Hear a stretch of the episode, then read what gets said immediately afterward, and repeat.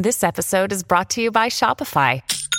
Forget the frustration of picking commerce platforms when you switch your business to Shopify, the global commerce platform that supercharges your selling wherever you sell. With Shopify, you'll harness the same intuitive features, trusted apps, and powerful analytics used by the world's leading brands. Sign up today for your $1 per month trial period at shopify.com slash tech, all lowercase. That's shopify.com slash tech. Hey, it's Sean Illing. As we head toward the end of 2022, I wanted to reshare one of my favorite episodes we did this year. This was a meaningful conversation for me for lots of reasons. First of all, I got to be a guest on my own show, which is cool. But really, this conversation got to the heart of a lot of what I think are some of the most important issues we're facing as a society today.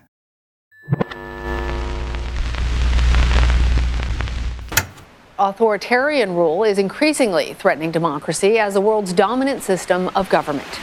As misinformation and so called fake news continues to be rapidly distributed on the internet, our reality has become increasingly shaped by false information. Prime Minister of Hungary, Viktor Orban, has secured a fourth consecutive landslide. Republicans are pushing a series of new voting rules across the country that aim at restricting access to American voters. The pandemic has been the crisis they've been. Hitler was right on one You will thing. vote for President Trump on election day, or we will come after you. It seems like we're living through a uniquely perilous time for democracy. The threats from disinformation, authoritarianism, and populist movements are all around us, seemingly all the time. And because so much of the disruption is happening online, the chaos we're experiencing feels very new. But a recently published book argues that these threats aren't new at all. And in fact, they're not threats to democracy in the way we typically think. They're threats to a certain kind of democracy we've gotten used to over the last century or so. The book is called The Paradox of Democracy, and it argues that free expression in democratic society has always been a double edged sword. On the one hand, democracies require an open society in which anyone can say almost anything. And yet, because of that very freedom, democratic cultures are often undermined from within by demagogues, by bad faith actors, by fascists. This is a pattern that has recurred throughout history, going all the way back to ancient Greece. And seeing it clearly allows us to appreciate the real challenge of democracy a wide open culture in which everything, including reality itself, is up for grabs.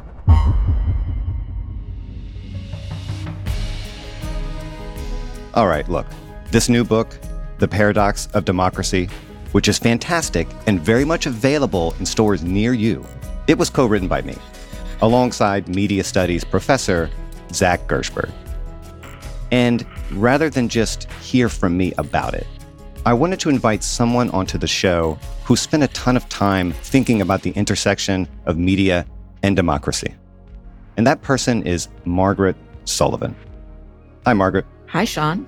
So tell us a little bit about yourself. Sure. So I'm the media columnist for the Washington Post, a former public editor of the New York Times, and before that, I was the top editor of the Buffalo News, which is my hometown daily.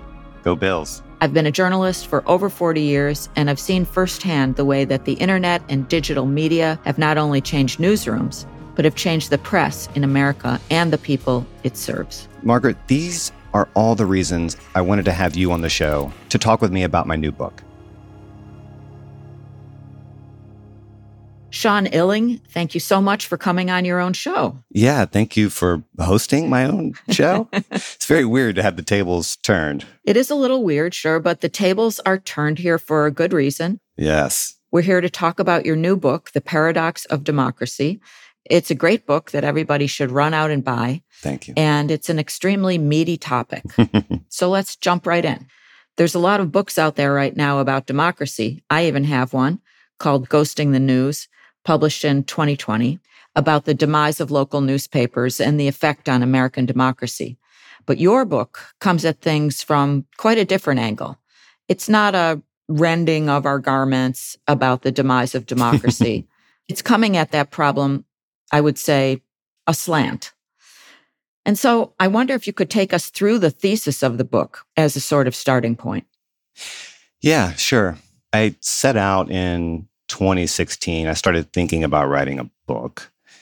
And I guess it was going to be one of the kind of democracy is dying books, which has become a genre ever since. Although I was kind of more interested in fascism in particular and how fascism has only ever emerged out of democratic societies. Like, surely there was something to be explored there.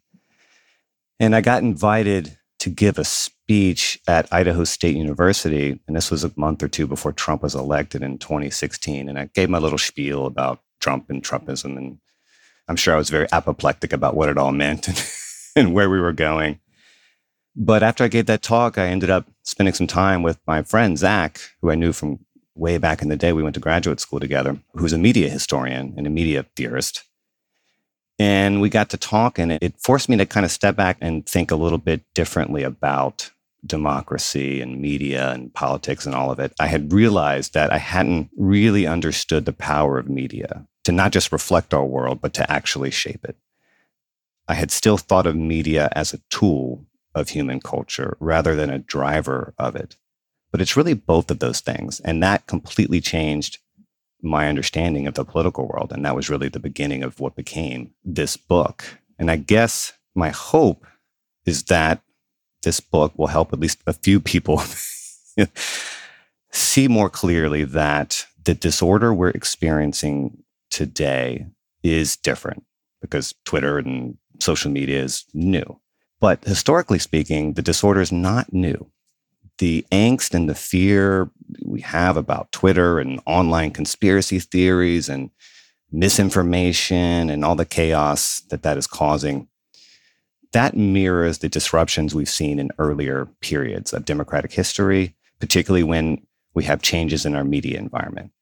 This stuff, this chaos is baked into democratic life. And so, what we wanted to do here was try to put the current moment in a broader historical context and maybe actually make us feel better to know that we're not necessarily on some unique historical precipice. We've been here before. This is different, but it's not new. Yeah, and it actually it did make me feel better about all of that because I've been in a fairly despairing mode about the state of what I call democracy, I think you call liberal democracy, not only in the United States, but in the world. And so it does provide perspective and context to say, we may not have been exactly in this place before, because I do think that the media change that's happened with the internet and with social media is so incredibly disruptive. I mean, it's been compared to the coming of the printing press, that radical. Yeah. It's pretty radical. Yeah. I think it's important to understand what I mean when I'm talking about the power of media, right? So, like in ancient Athens and Rome, free speech and rhetoric were vital to the birth of democracy. But both of those cultures were upended by sophistry and spectacle and crowd pleasing demagogues. In the 15th century, as you alluded to, the printing press was born, and that led to the mass production of books and newspapers, and that helped spawn the Enlightenment and the democratic revolutions of the 18th century.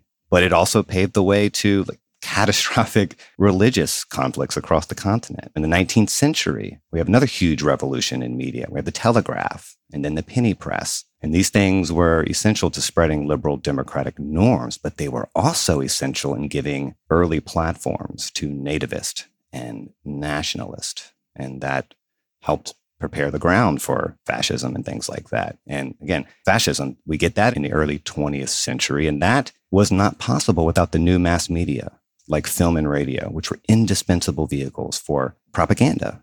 And then later in the century, we get TV, and that totally transformed our political culture. And we'll get into that.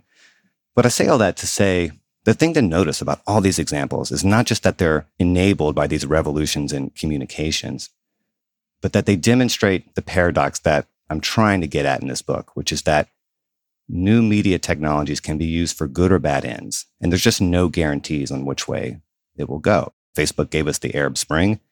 It also helped give us QAnon, right? But when these big revolutions happen, they really do upend democratic cultures. That is something that has happened over and over and over again. I think that's all really interesting and true. And certainly, even from an individual perspective, I'm on Twitter a lot and I can see the positives and the negatives of it on a daily basis. You know, yeah. it is amazing to be able to get one's message out to the world. It's also terrible to get the abuse, the harassment, and the craziness that often comes with it. Yeah. So it is really a double edged sword. And I think social media in general is, and Facebook probably is the mother, or I guess given its Zuckerberg father of all that. Yeah. We can't turn the clock back, and I don't know that we'd want to, but boy, it sure has been pretty bad in a lot of ways. Yeah, yeah. Because even just in talking about the distant past, you use the term liberal democracy. Mm-hmm. So I want you to bear down on that a little bit. What do you mean by that? And how do you differentiate it from democracy generally? We got to define the terms here. Definitely, we need to do that. Because democracy and liberalism are very different things, even though they're often mixed up together we think democracy is fundamentally a decision to open up the public sphere and let people speak freely. It really is a culture of open communication, which is why we say that democracy is largely free expression and its consequences.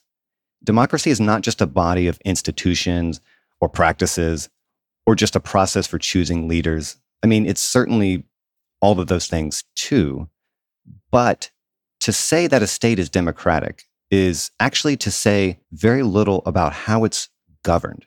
And the book is trying to remind people that the instruments of democracy, free expression, and open media environment, they can be turned against it.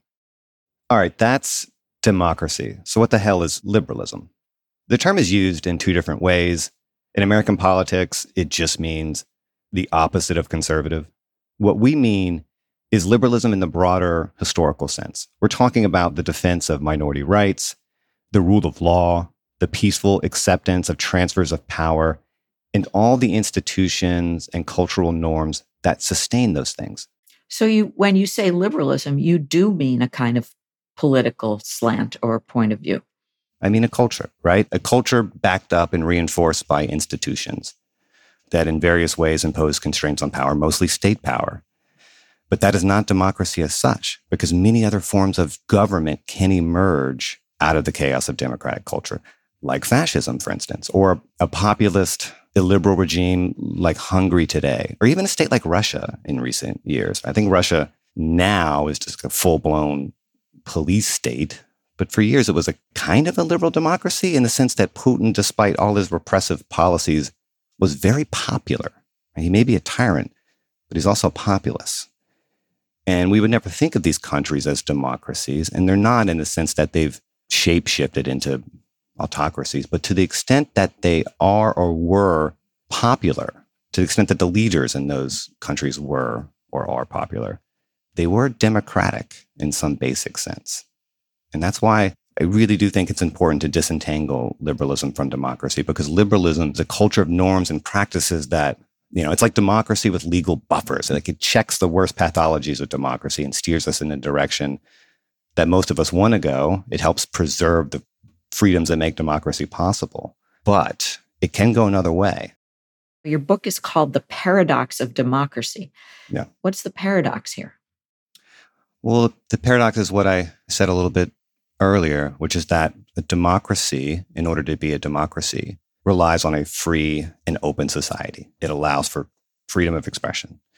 And the paradox is that that very freedom can unleash forces that will implode it from within. Because of that openness, it also empowers bad faith actors, demagogues, populist, fascist to use that openness and to use that media to propagandize and destroy democracy from within. That is the paradox. So it's kind of a communication free for all, right? Yeah. Anybody can say what they want to say. It's kind of a circus of people saying what they want to say. And some of it is destructive and some of it is veering towards authoritarianism. And that's what free speech is.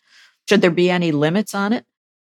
Well, that's the question. I mean, what does free speech actually mean? This is very interesting.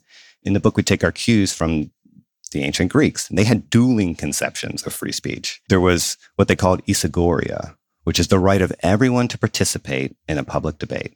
And that was in conflict with what they called parrhesia, which is the right to speak without limits.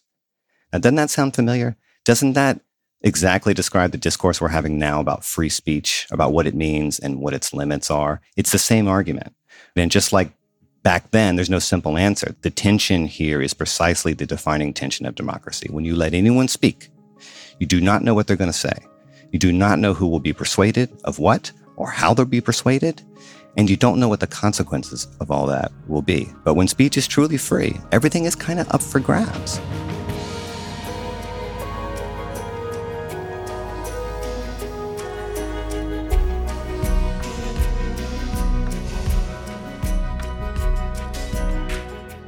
After reading my book, The Paradox of Democracy, Margaret Sullivan wants to know how worried am I? I'll share those thoughts after the break.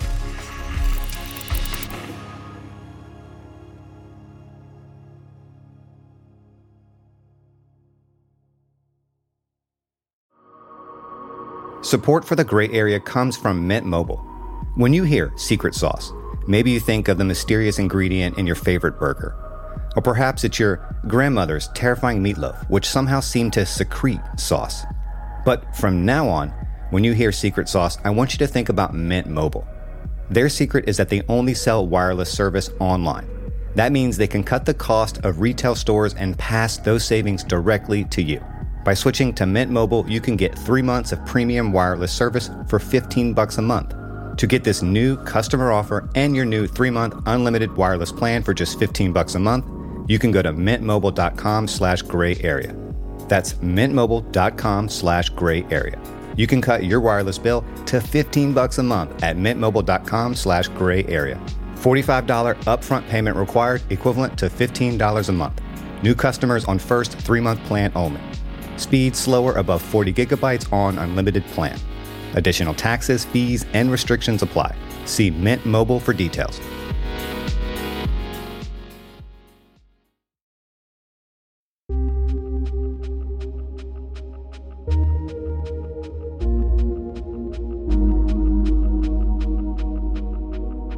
So, you know, one thing I I've wondered about reading your book and now talking to you is how concerned or worried are you about the state of American democracy, the state of democracy in the world? I mean, because you come at it from a different point of view, do you tend to think, well, this is just the way it's got to be when we have this chaotic free expression run amok and that's okay or not? You know, how worried are you or are you worried? Oh, I'm worried, especially in the American context, because I think the failure to see this distinction is actually making it more difficult for us to defend the liberal democracy that we have. So I think many of us want democracy to be a battle of ideas and policies rooted in facts and evidence based discourse. But I really do see democracy largely as a competition of communication styles where every imaginable kind of rhetoric and bullshit artistry and demagoguery is allowed to flourish. And that means it's a fight, not just between arguments, but between styles of communication, between ways of thinking. And it is always, whether we recognize it or not, a battle for power. And a concern that I have is that I do not think the Democratic Party in this country gets this. I really don't. Just look at the Democratic Party over the last several years. Even when they hold power, they seem incapable of exercising it. Like, why is that? Probably lots of reasons. But I think one is that they can't stop believing that democracy should be practiced in a certain way and in a certain manner and in accordance with certain rules. And I think that's because they're devoted to liberal democracy. But here's what I don't think they get. And this gets to your question. the Republicans are not devoted to liberal democracy. And I think they're actually willing to play dice with the democracy that we have, right? Republicans are like, look, almost half the country will follow us no matter what we do. Many of them only consume media that affirms their biases anyway. So let's just seize and exercise power by any means necessary. I mean, you see this with the Supreme Court overturning Roe. Right. I mean, that's where you really see it happening. Yes, they don't care, Margaret, if people like you or me are spending all of our waking hours calling them fascist or writing articles debunking their lives. Why would they? Their voters don't care. Their voters don't trust us. They aren't listening. Yeah. They have their own self protecting media ecosystem. Right. Much more so than Democrats do. Right. Well, Democrats don't have that at all, actually. No. Because most of the mainstream media would like to see itself as taking things, you know, we have a big tent, we want everybody in it. Yeah. We're not on anybody's side. We get our backup when somebody says you're lefty. We want to be seen as impartial, objective, down the middle, neutral. Mm-hmm. I don't think Fox News is spending a lot of time worrying about that stuff coming from the other direction. Hell no. No. So that makes a big difference. Even the organizations that do see themselves as progressive, they don't seem to have the killer instinct that, that Fox or Newsmax or OAN have. No, then that's huge, Margaret, right? I mean, this is another sign that I think Democrats in particular are hostage to the assumptions of liberal democracy, confusing liberalism with democracy, right? They think it's sufficient to just track and follow public opinion. But I don't think Republicans worry as much about that. They use the asymmetries in the media environment to create salience around issues that favor them, and then they drive public opinion with persuasive rhetoric and propaganda. Right the caravan coming up yeah. to the Mexico US border, the incredible threat of the caravan, right? Yeah. Which seems to crop up only when, like, for example, gas prices are going down or something like that. Yeah, fancy that, right? Yeah, it's a strange connection, but it does surface. But that's the thing. Say, I think, I don't know, Trump's contribution a lot of contributions here, most of them, all of them egregious. But maybe his real contribution was to show the Republican Party what's actually possible if you stop caring about the liberal democratic game and just go after power. So the Democrats accept the constraints of liberalism and Republicans ruthlessly exploit the advantages our media and our political system afford them. They're playing different games. That's where we are. And so like we've taken some heat because people think that we're claiming in the book that liberal democracy is dead. I would never claim that. I mean, it's always a possibility. But we are saying that the age of liberal democracy is dead. And that means that this long post war period of mostly stable liberal democracy was a period in which a gatekeeping media system managed a norms driven discourse. And that is over. Now everyone has the power of mass communication. Now information is impossible to contain, impossible to control. Now the state and the elites can't dictate the stories a society is telling about itself. There is no monoculture. There is no public discourse. It's a kind of choose your own adventure information space where you can shop for your preferred version of reality. The world in which the trusted newswoman or newsman delivers the truth and the elite media steers the public conversation is DEAD dead. You know, that elite driven liberal democratic discourse is just one of the games in town. And it is competing with populist firebrands and grifters and provocateurs who are using alternative media and the fractured world we have now to engage the public directly. And that is a, that's a huge problem. I mean, do you have the feeling that these issues that we're talking about that are so troubling can be addressed? Or do you just have to sort of sit back and see them and say, oh, well, you know, so be it? I've spent a lot of time trying to call out both the right wing and the mainstream media for their failures and flaws. Sometimes it gets a lot of response, but I don't know that it actually changes anything. And that's just coming from me as a media columnist. But can anything change this? And if so, what can change it? Does it take a visionary leader? What are the things that can actually affect the course? I think it's very difficult because I think the problems really begin with our ecology, with the technology that is governing our politics, right? And that's what we're trying to do here. Because to the extent that the problem is at that level, it's not a simple fix, right? It may not be fixable at all. The reason why we think communication should be at the center of how we think about democracy is because it is really central to how we co create our world. The world is big and we don't have direct access to most of it. So we are relying on media and communication technologies to help us understand it. And media ecologists have been pointing out for years that certain kinds of media tend to create certain kinds of social and political environments.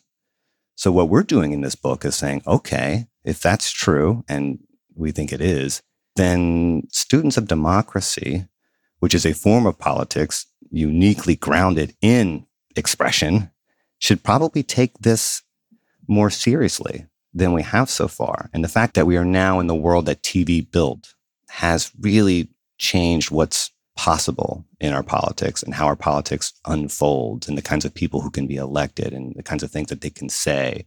And the internet has kind of amplified that. But the problems here really are structural. We can't do anything about the fact that Republicans and Democrats often inhabit opposing epistemological worlds. You and I can't transcend that problem. We just can't. And I just want to acknowledge that head on because refusing to see it makes the problem even worse. It's very, very hard to see a way out of it. But that's not to say it's hopeless, but it's deep. Do you see any politicians or public figures who seem to have a handle on how to communicate better in this new world? I mean, some clearly better than others. Are some very good at it? Yeah, Donald Trump. Okay. He's like the platonic ideal of like a master communicator in this weird convergent digital social media televisual world, right? Right. Again, it's all about getting attention. No, yes, I agree with that. Do you see any people who, and I don't want to say on the left or in the center, I don't want to say that, those who are not part of the effort to sort of tear down liberal democracy, those who are maybe interested in keeping it, do you see anyone who's interested in that communicating very effectively, communicating and acting in a way that is productive and good and helpful in this realm? I'm not sure. I mean, who comes to mind for you?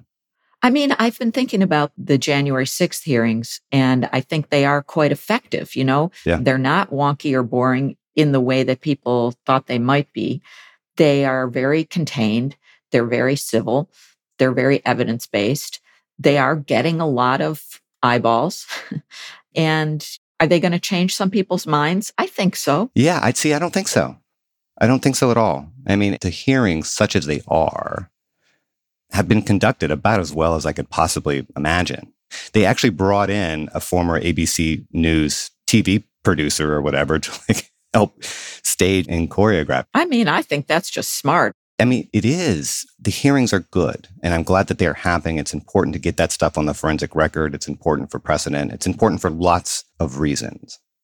But I see no reason to think it's actually going to move the political needle in any way at all, right? I mean, the percentage of the country that is invested in the other side doesn't care, isn't watching, won't be persuaded, to the extent that the hearings are persuading and moving people, it is probably moving people who were already persuaded anyway. Well, it's not moving them then. Yeah, exactly. So I don't know what good it's going to do politically, which is not to say it's not worth doing. But in this context, if we're talking about effective communication, we are talking about communication that helps advance your political cause, your political project. And I'm not sure this will. I'm really not. What about people like Bernie Sanders or AOC who seem to have a certain amount of power to break through in some ways, similar to some of those on the right. Do you see them as being effective champions of what we're talking about? I think they're certainly trying. I mean, they do better than a lot of their peers. But I think this is a case where people on the left run into a structural problem. There's an asymmetry conservatives are playing a totally different game. They're not committed to those old journalistic norms, and they own that. They've created a giant political messaging machine that has taken the place of news. And it also works to discredit or undermine mainstream news. The problem for progressives is that they don't have anything comparable to this. So it's a little bit frustrating to talk with you about this and to hear you about this. I know. Well, I mean, I think it's worth acknowledging this yeah. that this is really important stuff.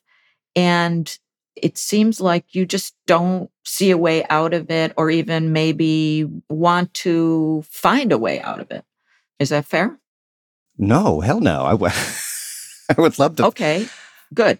I'm glad you say hell no. Let's talk about what the solutions and what the direction might be instead of just talking about how we got here or what's wrong. Well, I think part of talking about the solutions is also like truly understanding the problems. Okay. I think some of these confusions around liberalism and democracy have got in the way of actually accurately diagnosing the problems. And this book is more of a work of diagnosis and really history than it is of prescriptive. Right. I mean, I don't expect you to have the concluding chapter that says, oh, and by the way, here's a 10 point plan for fixing it. Yeah. So, granted. And at the same time, I wonder if you must, having delved into it so deeply, understood it so much, understood the contradictions and the misunderstandings in the history, give me a sense of what might be the way out or the beginnings of a way out. What could come along? What can come along? What can we encourage to happen that will save something that's really worth saving? Well, I think we can get there. I mean, for this kind of conversation, since you're a journalist, I'm a journalist, maybe it helps to talk about what journalists can do, what the role of journalism might be, and like how it can deal with this moment. Something I've struggled with, and some days are better than others, but what has frustrated me is that I'm not all that sure that journalists matter as much as we once did in this fragmented, saturated media landscape where it feels like almost nothing matters, where it feels like almost everything is discardable. Every story, every scandal, no matter how important, just somehow falls into the ether of the news cycle. I mean, we saw that so much during the 2016 Trump campaign when all these things came along that surely this scandal would be the one to take Trump down, whether it was the Access Hollywood tape or yeah. the disparagement of the reporter who had a disability or the disparagement of the Gold Star parents. Mm-hmm. Surely this would be the thing that would be the end. But of course, it never, ever was. Yeah, it never is. Right. And so, I mean, you even told me when we were talking earlier that you've kind of become a little more disillusioned. oh, no, I, I actually agree with what you said that I'm not at all sure that journalism is up to this moment it does what it does. It reveals things, it reports on things, it can help us understand, but it's no longer all that trusted and it's no longer any kind of a gatekeeper.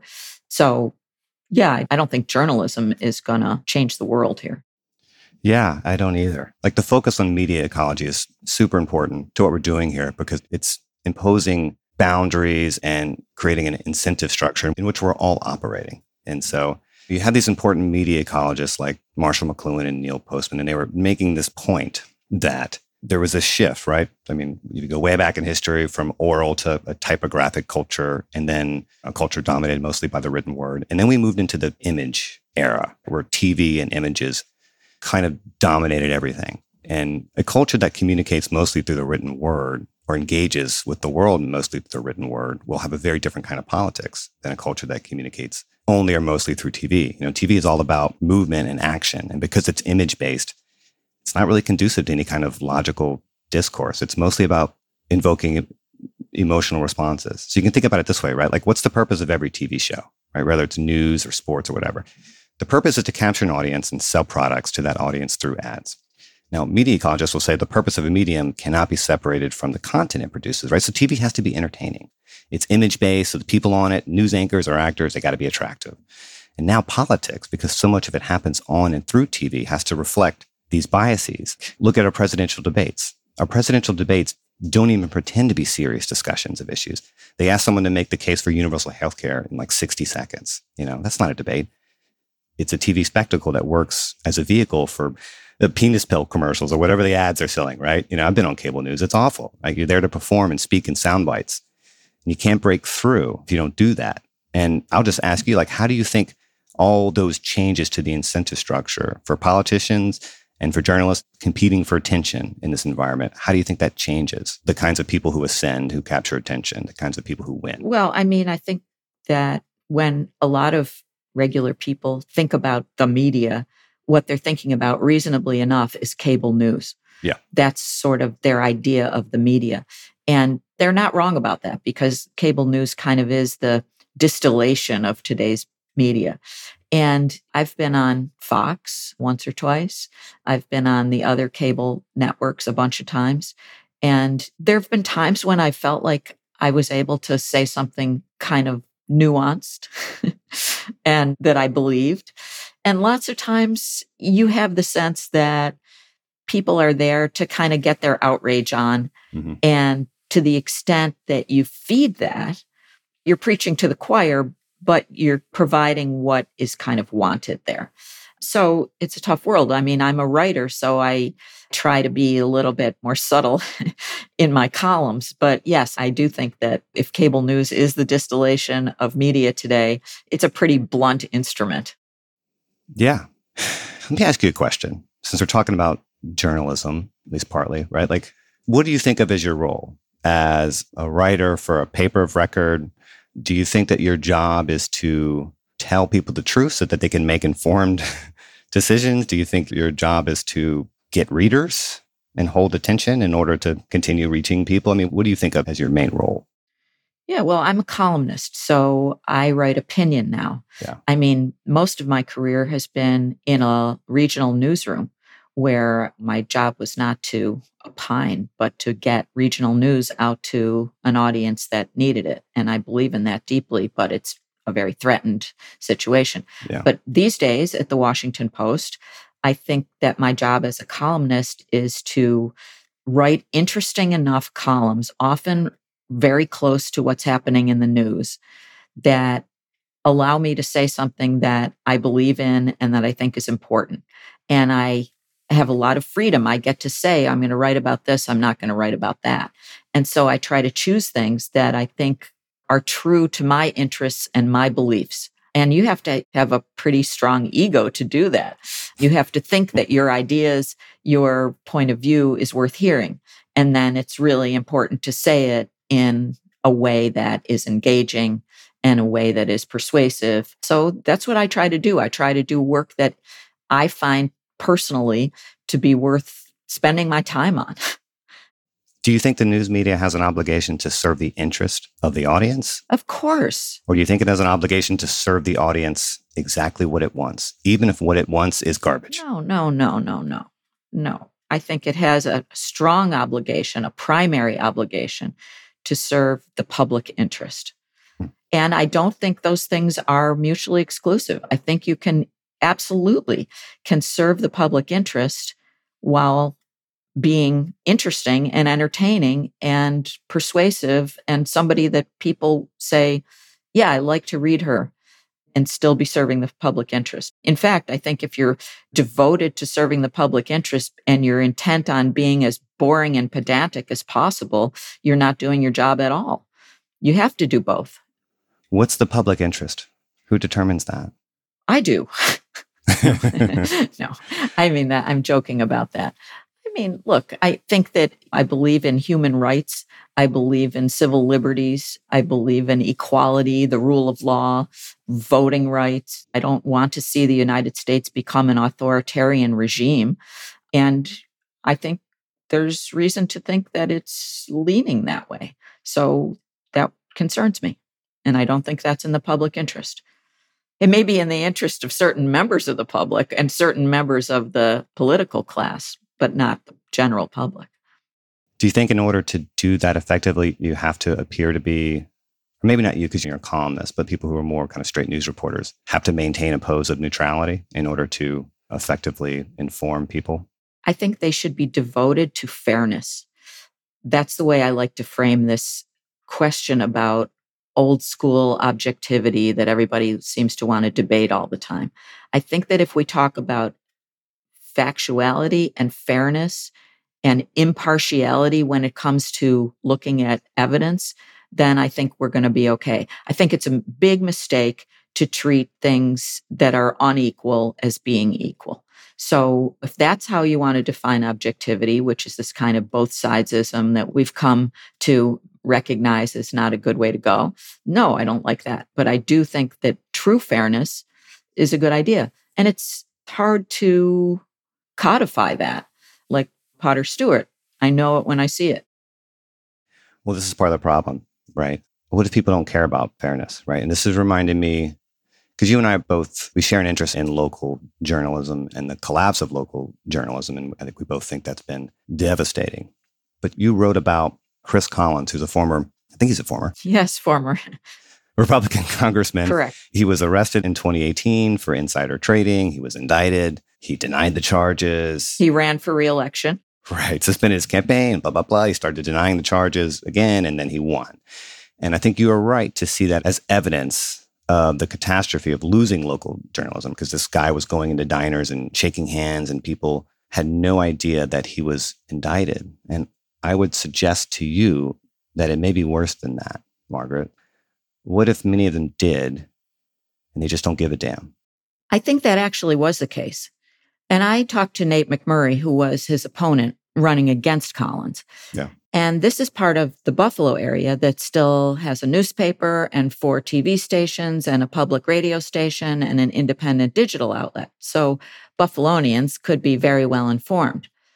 But when McMurray got out into more far flung areas of his district, one of which was a literal news desert as defined by the people who define news deserts, Yeah. he would say to people in diners or whatever, Don't you know? Surely, you know, you don't want to vote for Chris Collins. You want to vote for me, right? Because he's been indicted for insider trading.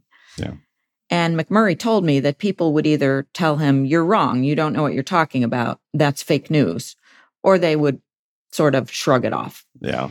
And shrugging it off, I think, arguably is more troubling because that means they do know and they don't care. Yeah. And I've had some people tell me they would much rather see an indicted Republican in office in that district than a non indicted Democrat. Yeah. And that speaks to the tribalism that you're talking about.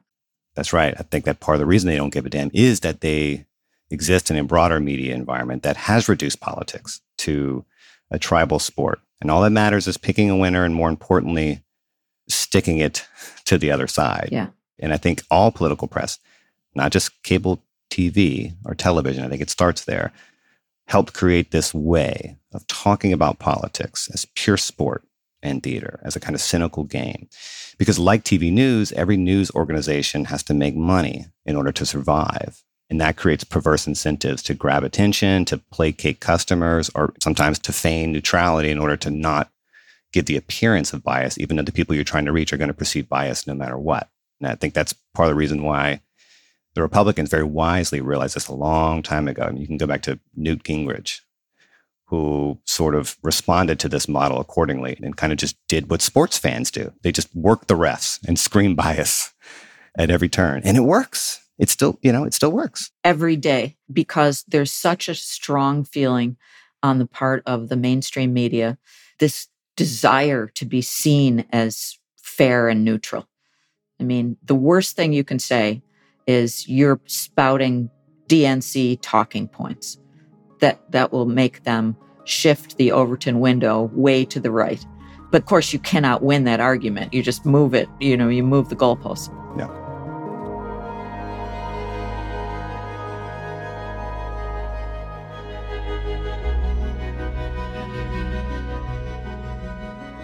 We're going to take one last short break. When we're back, is speech in the United States really free?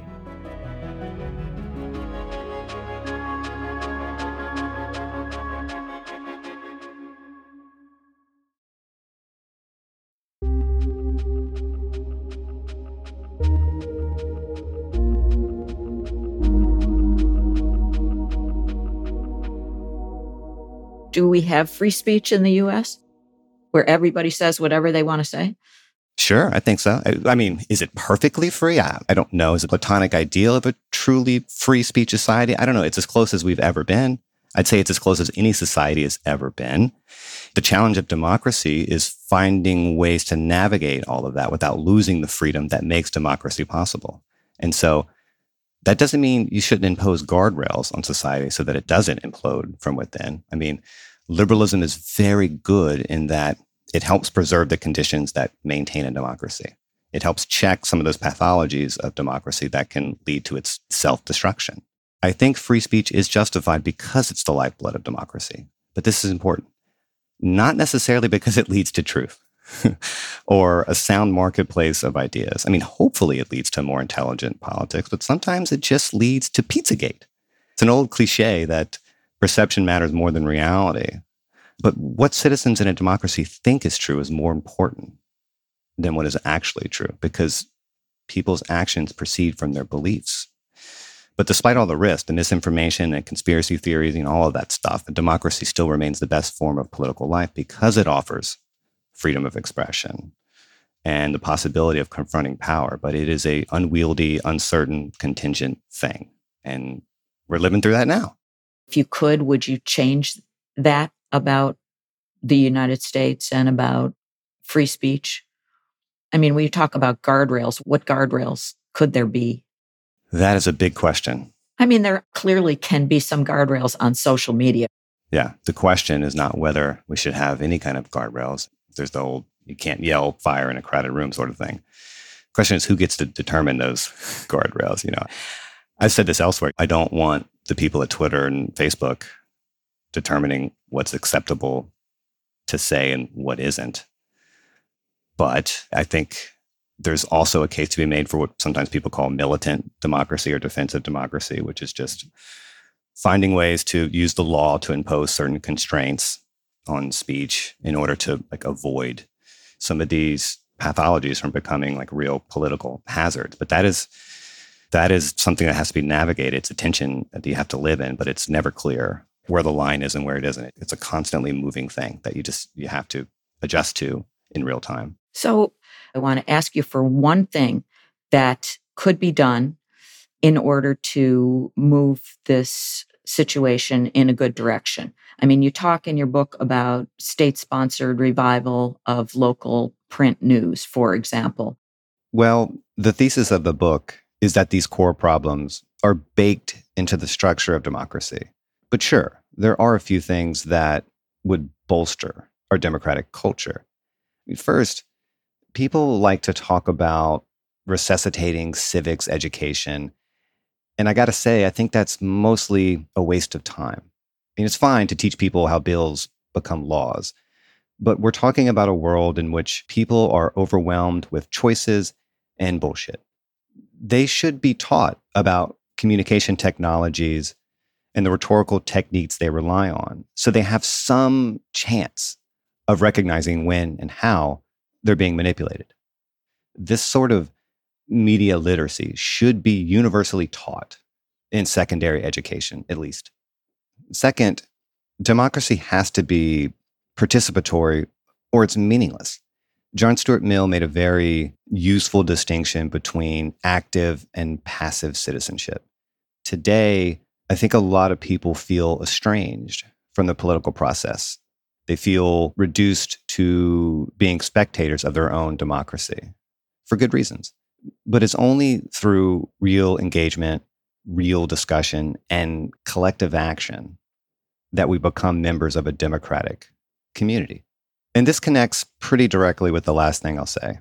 We have to do something, something to reinforce local journalism and by extension, local politics. We know that citizens trust local news more than national news because it's more connected with their lived experience. And we know that local newspapers have always been crucial catalysts for the sorts of social connections that make up the backbone of democracy.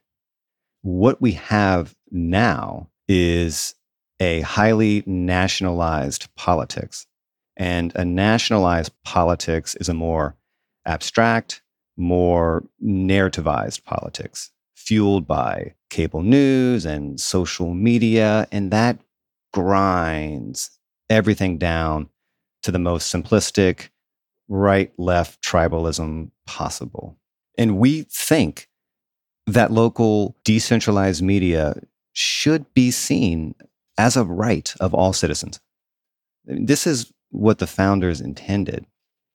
The press clause of the First Amendment affirms the right of access to newspapers this is something that could be subsidized federally.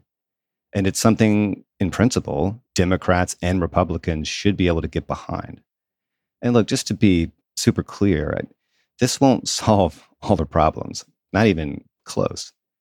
And we know that even a reinvigorated local print media will never be the dominant source of news in the 21st century, but it can at least offer some kind of counterbalance to the fragmented, polarizing impact of broadcast and digital media. I'm hoping that what we've seen in the last several years is a reminder of how kind of fragile this whole thing is. Democracy demands ethical commitments from the public and from politicians. And I think we have learned that the values that undergird those commitments tolerance, respect for minority rights, respect for rule of law, a love of truth and justice, you know, we bring those values to democracy. We force our democracy to bend to those principles. You know, they are not inherent to democracy itself. And there are people within our democracy who are mobilizing against those values.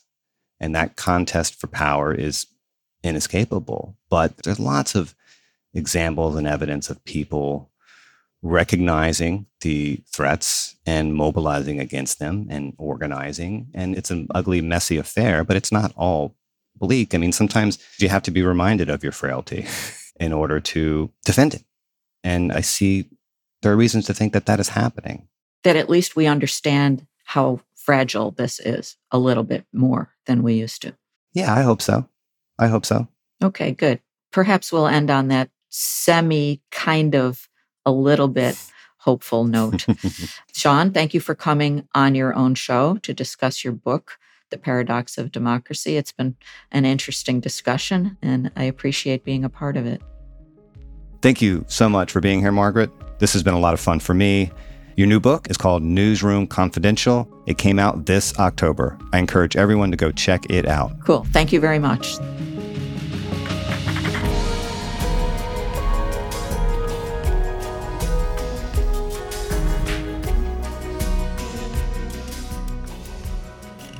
Erikk Geannikis is our producer. Amy Drozdowska is our editor. Patrick Boyd engineered this episode. Alex Overington wrote our theme music. And A.M. Hall is the boss.